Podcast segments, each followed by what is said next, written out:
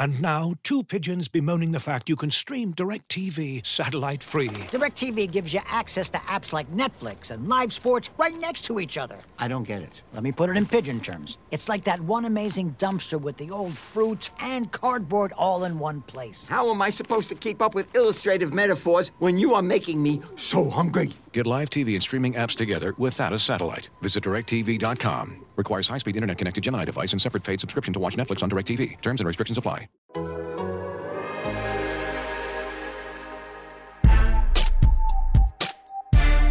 All right, I figured I'd get in an episode before the weekend because apparently, after whatever the hell happened yesterday in Philadelphia, um, I got to get something in. Right now, it's Thursday night where I'm recording. I, I want to start off the episode really quickly by just saying I know a lot of people are going through a very tough time right now. I know a lot of people listen to this podcast to live in or around Washington, D.C. And man, it's it's such a shame that I have to start off so many podcasts over the last year with a message of, along this line and of this tone. But I believe that as ridiculous as, as the Washington Wizards are, ultimately a podcast about the Washington Wizards should be around to talk about basketball and help people whether people are having a great day or a terrible day, just help them escape with basketball. When I follow the Yankees, what I want is I want to read something about Giancarlo Stanton. Helps me feel like the world is normal. It helps me feel like things are good. It help whatever it might be. When I follow the Yankees, I want to follow something involving baseball. So, so for people who want their political fix and that kind of stuff, that's great. Uh, I I do have a story up on the Athletic DC right now with Bradley Beal talking about. Um, you know the the the violent protests that that happened at the White at the White House at uh, at the Capitol yesterday, and Bradley Beal and Russell Westbrook commented, and Scott Brooks commented, and all those comments, everything that they said, every word of it is up on the Athletic DC, and you can check that out in my story over there. But I figure for the podcast today.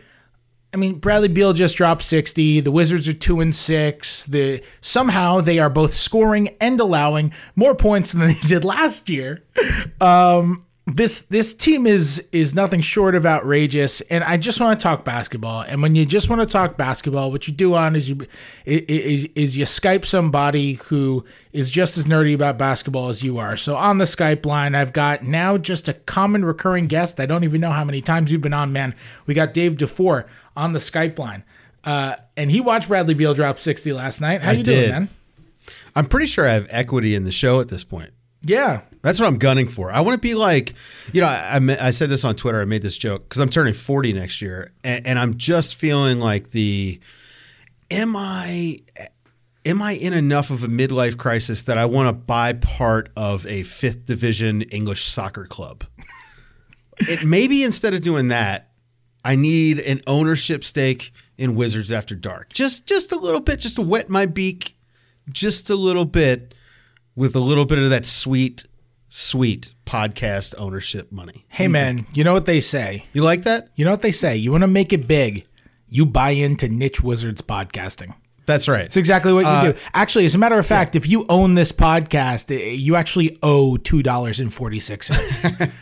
It's, it's Actually, it's three- It's some serious downside. Actually, if you go to theathletic.com slash wizards after dark, is that your code? yes, it is.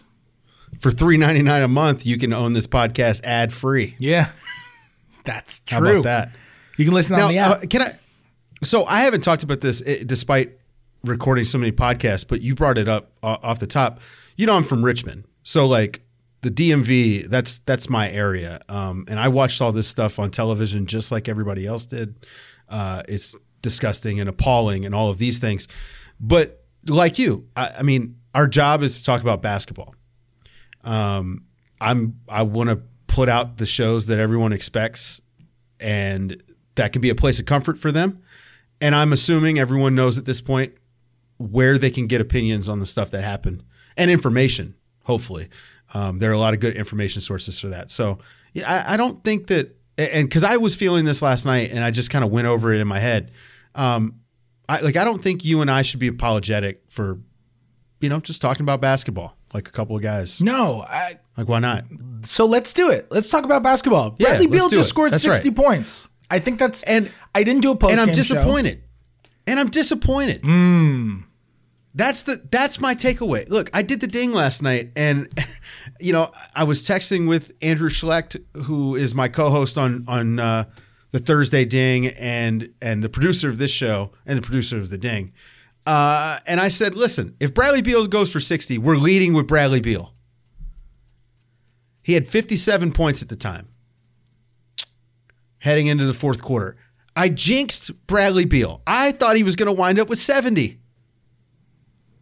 That fourth quarter, I've never seen a team more actively work against its guy scoring points than, than what what we saw from the Wizards in the fourth. Yeah. So you want to talk about a jinx, by the way? We'll talk jinx. I, I when when Beal had 57 through three quarters, I tweeted that I don't I don't know how early it is to where we can start talking about a guy going for 81 points. I don't know when that's a oh, reasonable no. conversation to have. But Beal has 24 to go right now, and he just had 25 in the third quarter. So there's your Okay, but at least yours at least yours was like aiming for the sky. I just said 60 when he had 57. all right. So I ruined him. So let's talk. I'll about take the this. blame. Let's talk about this. We'll talk about Beal's sixty point game, and then we'll we'll we'll we'll break down more team centric stuff. Uh, you know, Scott You, Scott you Brooks do a shot by shot? We could do a shot by shot breakdown of Bradley Beal's 60. There you go. It was insane, man. It was he was so on fire. Fifty seven through three quarters is no joke.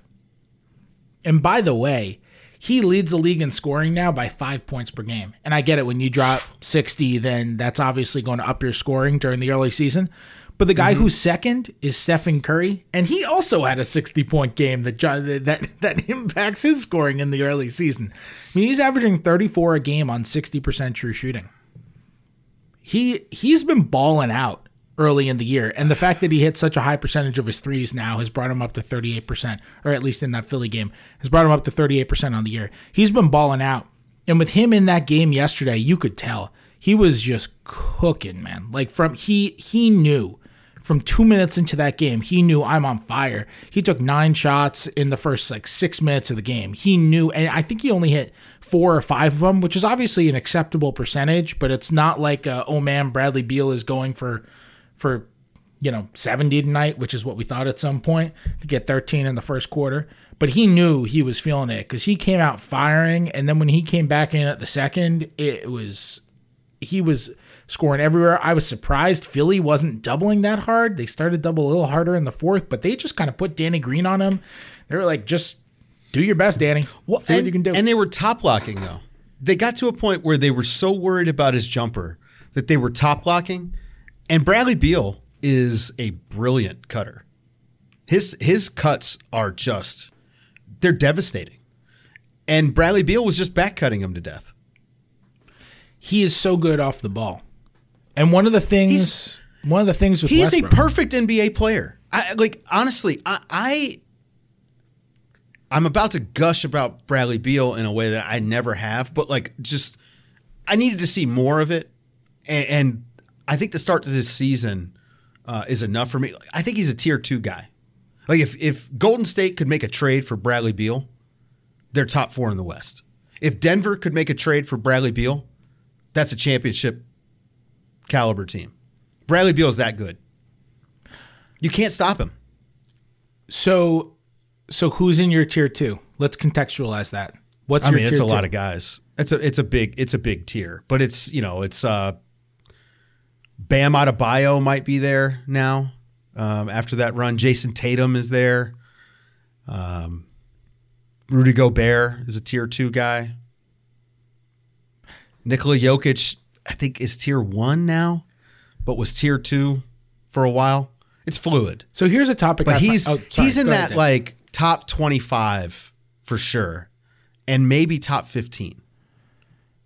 I mean, I, he's got an argument for top 15. He's, you know, he's been right on the fringe of All NBA two years in a row, and that's really your top mm-hmm. 15. But obviously, you know, he's in the All NBA conversation last year. He just misses out, and that's in a year where Curry is hurt, and Kyrie is hurt, and mm-hmm. Kevin Durant is hurt. And so, you know, you factor that stuff in when the league is fully healthy. Who are your guys? Yeah, I mean, he, he's top 20, I think.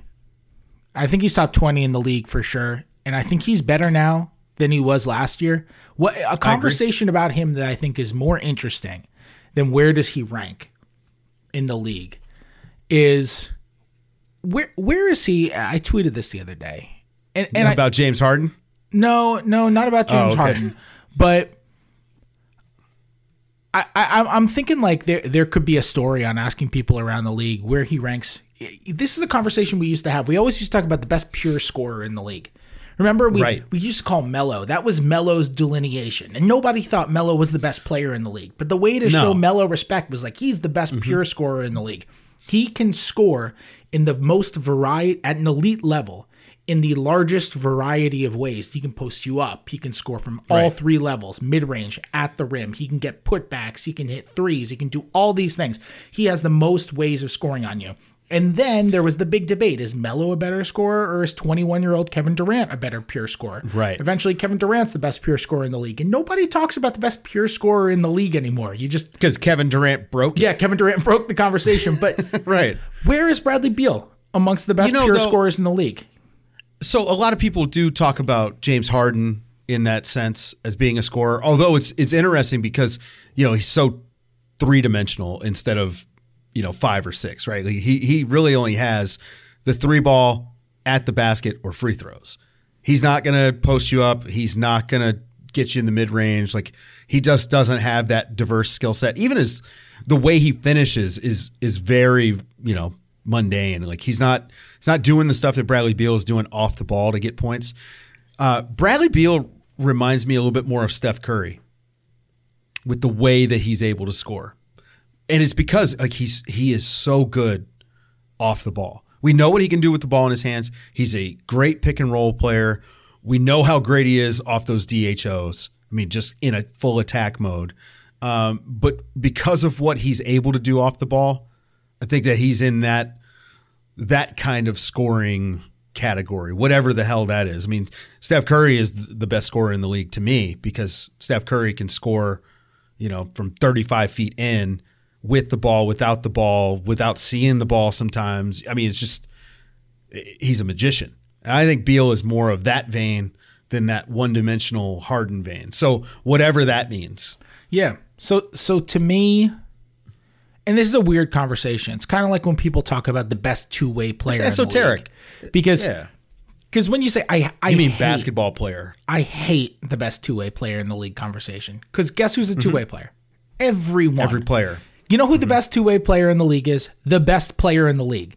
Because if you're bad at defense, there is no way you could be the best player in the league if you're bad at half of the game. So the best two way player in the league is whoever is the best player in the league. You think LeBron's the best player in the league? He's the best two play two way player in the league, or Kawhi, or Durant, or whomever. I think Durant is the best pure scorer in the league. I just I think that's been the case for literally, you know, barring last year Yeah. when he was hurt. Like an that's been the case for a unblockable jump shot, right? Unblockable jump shot. Um, seven foot alien sent here to solve the problem of basketball. Like nobody his height should have that handle and that first step, and be able to beat guys. Like he gets around the hip on guys half his size. he is also one thing that he just I don't think he doesn't get credit for this because people don't realize how good he is. I think he doesn't get credit for this because there are so many other ways to praise him that you just run out of time. He's spectacular moving off the ball. Oh yeah, he's great. Spectacular. It was one of the things about that that first season in Golden State. It was one of the things that was so it was so great was that he was plug and play because he was already really good at moving off the ball. So here here by the way, you want to talk about scoring at three levels? Kevin mm-hmm. Kevin Durant once said something about how he he thinks he doesn't really like analytics. And a lot of great players make this comment. And and and Bradley Beal has made this comment where Durant said that he doesn't really like analytics cuz you know when I take a two-point shot, I feel like that's a good shot for me. Or a long two, I feel like that's a good shot for me. Well, you feel that way because it is. Because you are so generationally incredible that you break the numbers. And, and Kevin Durant, um, these are his last four healthy seasons, shooting on long twos. I love this. You know, four years ago, 16 17, He shot 56% on long twos. On long twos, on like 19 Right. footers, that dude is shooting 56%. He's 49, he's 54, and this year he's 46 in only six games. Uh, a really disappointing 46%, which is obviously an incredible number anyway. Uh, right. So, and that's the thing, and, and that was the thing about those Golden State teams. You know, they would shoot a ton of mid-range shots, They led the league in they mid-range also- shots. But they also led the league in mid-range percentage. Mm-hmm. Steph Curry, Klay Thompson, and and Kevin Durant can take those mid-range shots. It's a good shot for them. You know who takes a lot of mid-range shots? Bradley Beal. And the Wizards. You know what that is? Do you know why? So, the mid-range shot is a star shot. That is a superstar shot. It is the difference between a guy who is a catch and shoot three-point shooter and a guy who is taking the hero shot at the end of games. Right? Being able to you can't do that if you can't shoot off the dribble, right? So, how many good mid-range shooters can't shoot off the dribble? Zero. Just it's not a thing anymore. Catch and shoot twos uh, barely happen in in today's game. just with Thomas Bryant. Well, it's just not a lot of teams are running plays for that. Well, like Indiana did it a ton last year, and now they're barely doing it, right? Like that's going away. The catch and shoot long two is disappearing. Uh, Golden State still does a lot of it for some reason. I don't know. Um, if you got the personnel for it, whatever. But the catch shoot long two just doesn't exist. So that that mid range shot is now it's a it's purely off the dribble. And the guys that make it are the stars in the league. And you can tell a star before they're a star because you see them taking and making that shot at somewhere between, you know, over 40% for sure. Um, it- but the, the real stars are 45 and up. So I have a question for you. Beal fell off in that fourth quarter. His usage rate this mm-hmm. year is higher than it was last year. He is shooting mm-hmm. more than he did last year. He is in a lot of ways taking on a larger burden of the offense than he did last year. And that's when Westbrook is there and obviously, you know, Westbrook has not looked like the Russell Westbrook we know, but he has taken some of the or at least should be taking some of the burden because he's dribbling a lot, he's handling a lot. Uh, the, he, Beal is, you know, played next to Hachimura, who's been back for a few games now. He has played next to, you know, Avdija, who they do not use really as a facilitator, except for on occasional moments when Westbrook is is resting in those second halves of back to backs. There are guys out there. The one thing they've got, you know, they have Troy Brown, Brown, who they don't play anymore. They have they have guys who are facilitators, and yet the Beal usage is high. He's dribbling a lot. Um, number one, do you think he got tired in the fourth quarter? And number two, do you think he's putting too much of a burden on himself right now, considering the last few games I don't think have been the greatest defensive Bradley Beal performances. I mean, we're kind of starting to see the slip off we saw last year. Like, do you do you think that usage needs to be thirty six percent or whatever it is now? Um, no. But with that being said, who would you rather take those shots? I'd rather have Bradley Beal tired taking those shots than Russell Westbrook. Well, for me, the issue is not necessarily the shooting. I'm not knocking Bradley Beal's offense. Sure. That that I mean, he's got a sixty percent true shooting percentage. He can't the, take the creation. Shot. It's Yeah. it's the It's a lot of work. It's the toll it takes. I mean, last year the the talk, and this is not from me. This is this is him. That it's really tiring being a lead guy, Mm-hmm. being a lead ball handler, shouldering that sort of burden, and that affected the rest of his game. It affected his defense, and well. This team is allowing a half a point per 100 possessions more than it was last year, and I don't think Beal has been quite as great over these last couple of games defensively as he as he was at the start of the year when I thought he looked better. So Yeah. I don't know. Do do you think Oh, knowing all of Where that, does the how- offense come from? See, that's the that's the big that's the big question. the offense can come? He's not play- Where's the offense come I- from? I- Within with the way that they play, the offense doesn't really come from anywhere else. But I feel like they Do have they a need lot. to maybe they need maybe they need to lean on Deni a little bit with second There units as a playmaker and and you sneak a little bit more rest for Bradley Beal. Where's the offense come? The But offense. when Bradley Beal's on the court, when he's on the court, like he's your best option every single time. And I, I don't know. I, I just don't know how you how you get that usage down and still have a a capable offense. I think You have to run your offense through Bradley Beal. I think the answer can just be letting some other guy. I mean, they put together a roster with a lot of facilitators. I think the answer can be letting some other guys get in on a little bit more facilitating. Granted, Isaac Bonga time. well, if they ever play him. Oh, I went on a rant on the podcast earlier this week about not playing him. they won't play him. They keep giving up point Troy- after point after point. Troy Brown, Troy Brown Jr. They won't play their best defender. It's just can't play. It's very. I'm very odd. confused, man. I'm really confused. Uh, I have a question on that note. All right. Diagnose this for me. The Wizards oh, allow 15% of the shots that the Wizards are allowing this year are at the rim. That is the mm-hmm. lowest percentage in the league. They are allowing the most long twos in the league. And they are allowing the ninth fewest three pointers in the league. If you're not processing the math well because you're like listening to this on a commute or something and you're not getting that in, let's put it in simple terms. They give up the fewest mid they give up the fewest shots at the rim in the league. That's good. You don't want to give up layups and dunks. They give up the Right. most long twos in the league. That's good. You're forcing opponents to take the least efficient shot in the game and they don't give up a lot of threes at all and they are awful defensively. They're they're giving up a half a point per 100 possession, so more than they were last year, 115 points something or other. And uh, a big part of that is the over fouling, and a big part of that is that opponents are shooting 75% at the rim and 40% from three. I was gonna say. And I bet Yeah, you that number. 60 I bet you that number, by the way, Dave, on, on threes, I bet you that 40% comes down. Teams don't really tend to allow that over the course of a full year, No. and they're not giving up a ton of corner threes. How do you reconcile this? uh, The, the fouling is up there, but how do you reconcile this bad results on defense with that kind of shot profile? This episode is brought to you by Michelob Ultra, the official beer sponsor of the NBA. Want to get closer to the game than ever before? Michelob Ultra Courtside is giving fans the chance to win exclusive NBA prizes and experiences like official gear, courtside seats to an NBA game, and more. Head over to michelobultra.com slash courtside to learn more. Discover the latest collections from David Yurman, as seen recently, styled on basketball stars like Jaime Jaquez, Jalen Green, D'Angelo Russell, and others.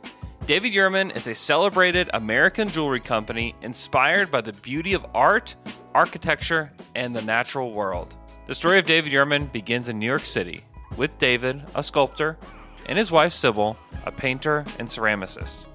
When the artists began collaborating, their goal was to simply make beautiful, designed objects to wear.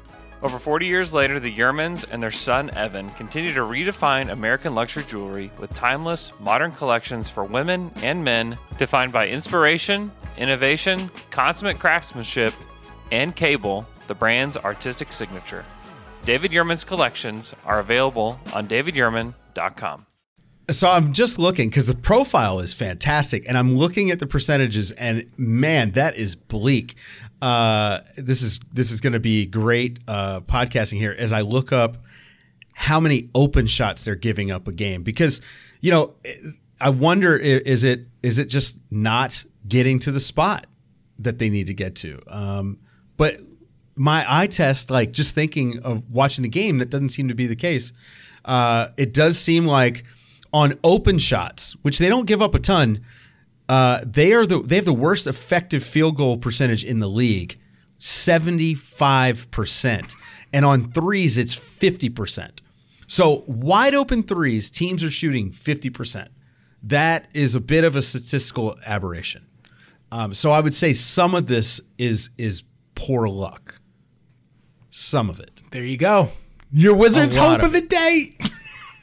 you know what, though? And it's I would not have looked at these numbers had you not brought that up. So I really appreciate you telling me that because like you know, as I was just about to say, like my eyes tell me that the defense has been okay.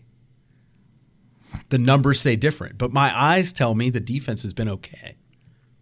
Except for Russ late game. Oh but oh my we're not goodness. Gonna, we're being Russ, positive. We're being positive. We're, we, being we've got to. He just can't look against the Sixers. You cannot play him in the final two or three minutes. That's what I've picked up so far. That's the only thing I've learned about the Wizards. you can't play Russ in the final two or three minutes. He has been out of position all year. It's mm-hmm. it's really detrimental to the defense. He has really struggled defensively. Just out of position all the time. It's not helping them. Their their biggest problem defensively to me, I think Thomas Bryant is actually a little bit better defensively this year, but their biggest problem is their guards don't contain the ball, which has been the biggest problem for 3 straight years. And Russ Yeah. isn't helping. Uh, no. You know, Bradley Beal, he only scored 60 because of Russ. Go on. Well, Beal was playing off the ball. Russ couldn't get him the ball. Oh. It wasn't the defense. I mean, they were top locking and, and Beal was back cutting. Uh, Russ Russ threw a couple of really really sloppy passes, uh, and I'm, you know, you live with that because Russ does spectacular things, and part of that is allowing those kinds of mistakes. But you know, why why aren't you running your offense? And it was crunch time. Like this was still a game that the Wizards could have won. Why aren't you running your offense through your best player?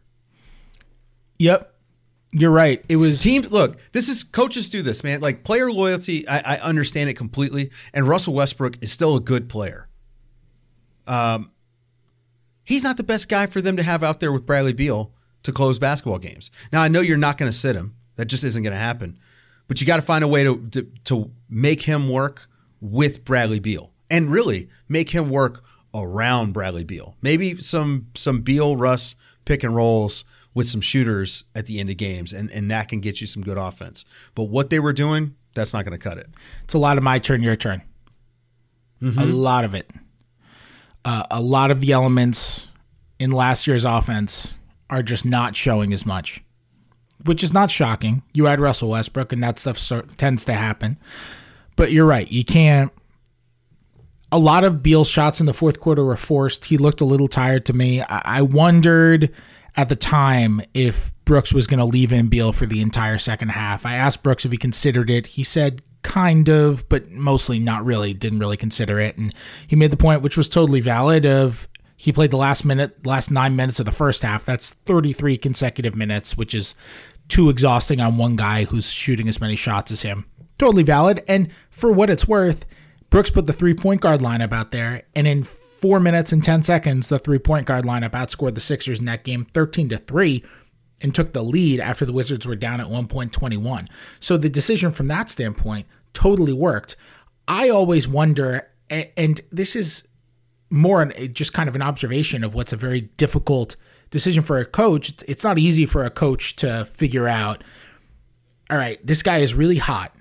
How do I make sure he doesn't cool? How do I balance not wanting him to cool off while also not wanting him to get tired? Because you got to choose one, you know? Yep. And uh, sometimes it works, sometimes it doesn't. It's not an easy decision for a coach. It's one Brooks had to make last night. And I think there was a little bit of cooling there for Brooks or for Beal. I think you're right that they didn't really get stuff to him. The offense doesn't look as dynamic as uh, this year in terms of its motion and that kind of stuff.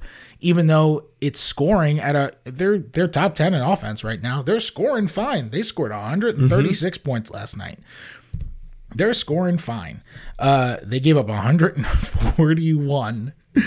Uh, so In regulation, in Yeah. regulation, it was like a 127 defensive rating or something like that. I don't even bet an eye at a 127 defensive rating, my friend. I cover the Wizards. That's a Yeah. that's a They got Wednesday. for 115 on the season. Yeah, I mean, just yeah.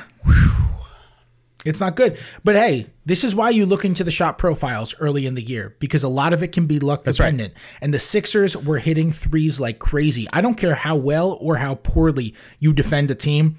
If a team shoots Mm-hmm. 18 for 29 from three, it's because they were hot.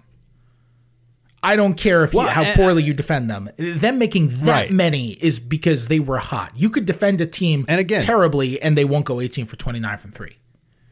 I just laid it out. I mean, they they're just getting blistered on open shots.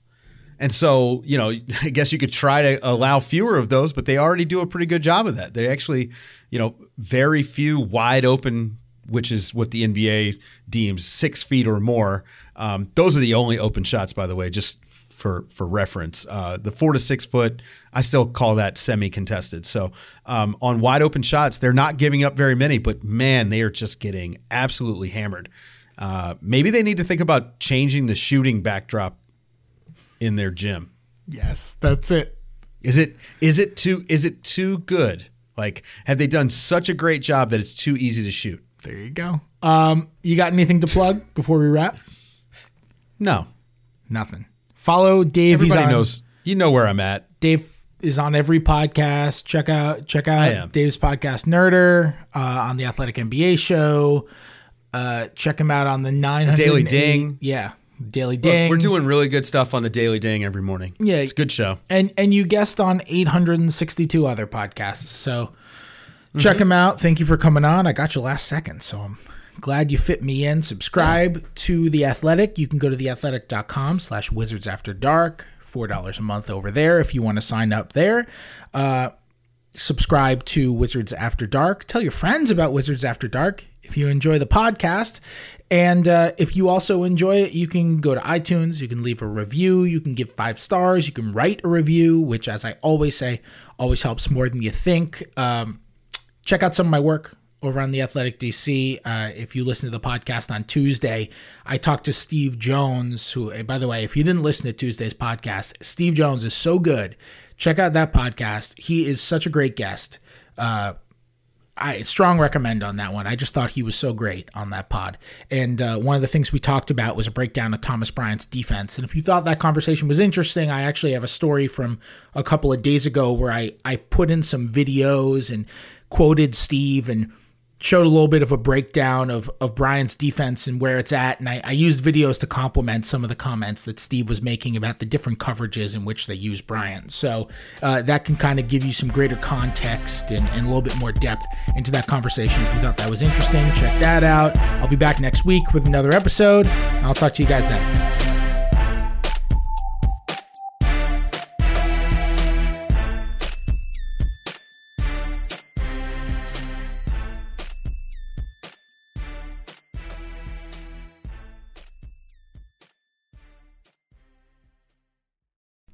As you've probably heard by now, we've teamed up with BetMGM this season. We'll be using BetMGM lines to make all of our picks, and we'll have special offers for our listeners each week. If you haven't signed up for BetMGM yet, use bonus code The Athletic, and you'll get a one-year subscription to The Athletic, plus up to a $1,500 first bet offer on your first wager with BetMGM. Here's how it works.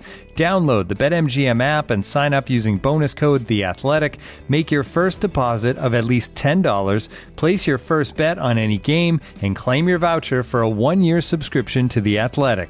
See BetMGM.com for terms. U.S. promotional offers not available in D.C., Mississippi, New York, Nevada, Ontario, or Puerto Rico. Gambling problem? Call 1-800-GAMBLER. Available in the U.S. Call 877-8-HOPE-NY or text HOPE-NY 467-369 in New York. Call 1-800-NEXT-STEP in Arizona. 1-800-327-5050 in Massachusetts. 1-800-BETS-OFF in Iowa. 1-800-270-7117 for confidential help in Michigan. 1-800-981-0023 in Puerto Rico. First bet offer for new customers only in partnership with Kansas Crossing Casino and Hotel. Don't forget, if you haven't signed up for BetMGM yet, use bonus code The Athletic, and you'll get a one-year subscription to The Athletic, plus up to a $1,500 first bet offer on your first wager.